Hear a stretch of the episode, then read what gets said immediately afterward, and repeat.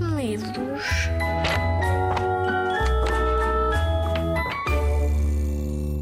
Olá, eu sou a Tânia, sou a autora deste livro e também sou apresentadora de televisão na RTP. Apresento o programa A Nossa Tarde, que dá de segunda a sexta-feira e que muito provavelmente as vossas mães ou avós gostam de ver. Então, eu também escrevi este livro, chama-se Manel, o menino que gostava de comboios, e no fundo é um livro que fecha aqui um ciclo, ou seja, são três irmãos, é a Sara, o Tiago e o Manel, e cada um deles tem a sua própria história. Esta é sobre o mais novo, que é o Manel, e começa assim. A mana leva o bebê? perguntava o Manel à Sara, com um olhar doce e fraldinha de pano na mão. O bebê quer ir ver comboios, respondia ela, sabendo que era isso mesmo. Sim!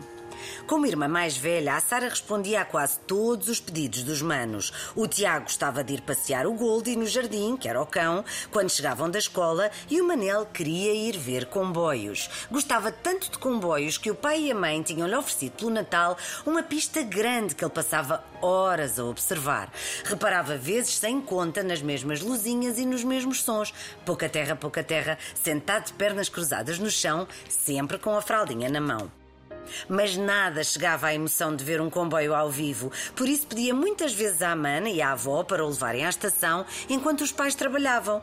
Nessa manhã o Manel estava especialmente feliz. De mãozinha dada à avó, foi aos saltinhos o caminho todo enquanto cantava Pupu, sou um comboio, pupu. Chegados a Santa Apolónia, diz a Sara: Bebê, o próximo chega daqui a pouco, vamos esperar um bocadinho, está bem? Sim, mana, concordou o Manel com os olhos postos no fim da linha. Pouco tempo depois, a voz anunciava que iria dar entrada na linha número 2, o comboio proveniente do Porto. A apertar a fraldinha entre as mãos, diz o Manel: Pupu! E o comboio, como se lhe respondesse, aparece no horizonte. Pupu! A alegria era muito grande. A Sara e a avó bateram muitas palmas e o Manel deu muitos saltos. Pessoas entraram, pessoas saíram. O maquinista veio cá fora e reparou no menino aos saltinhos, muito feliz por estar perto do comboio. Dirigiu-se a ele e perguntou: Gostas de comboios, pequenino? E a avó explicou que ele adorava, que eu muitas vezes à estação e que ele tinha uma pista grande no quarto. O senhor perguntou: Queres vir ver este comboio por dentro?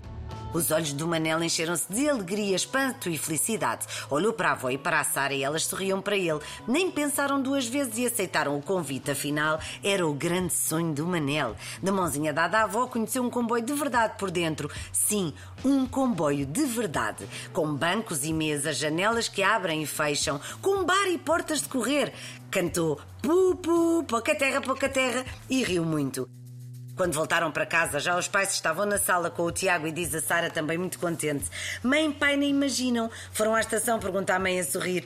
Ele segura a cara da mãe entre as mãozinhas e diz: Mamã, o bebê entrou no comboio gigante, o bebê está tão feliz. E vai a correr para o quarto, ligar a pista e cantar muito alto: Pupu, o bebê está feliz. E toda a família realizou um sonho nesse dia, porque se há um bebê feliz, há uma casa feliz.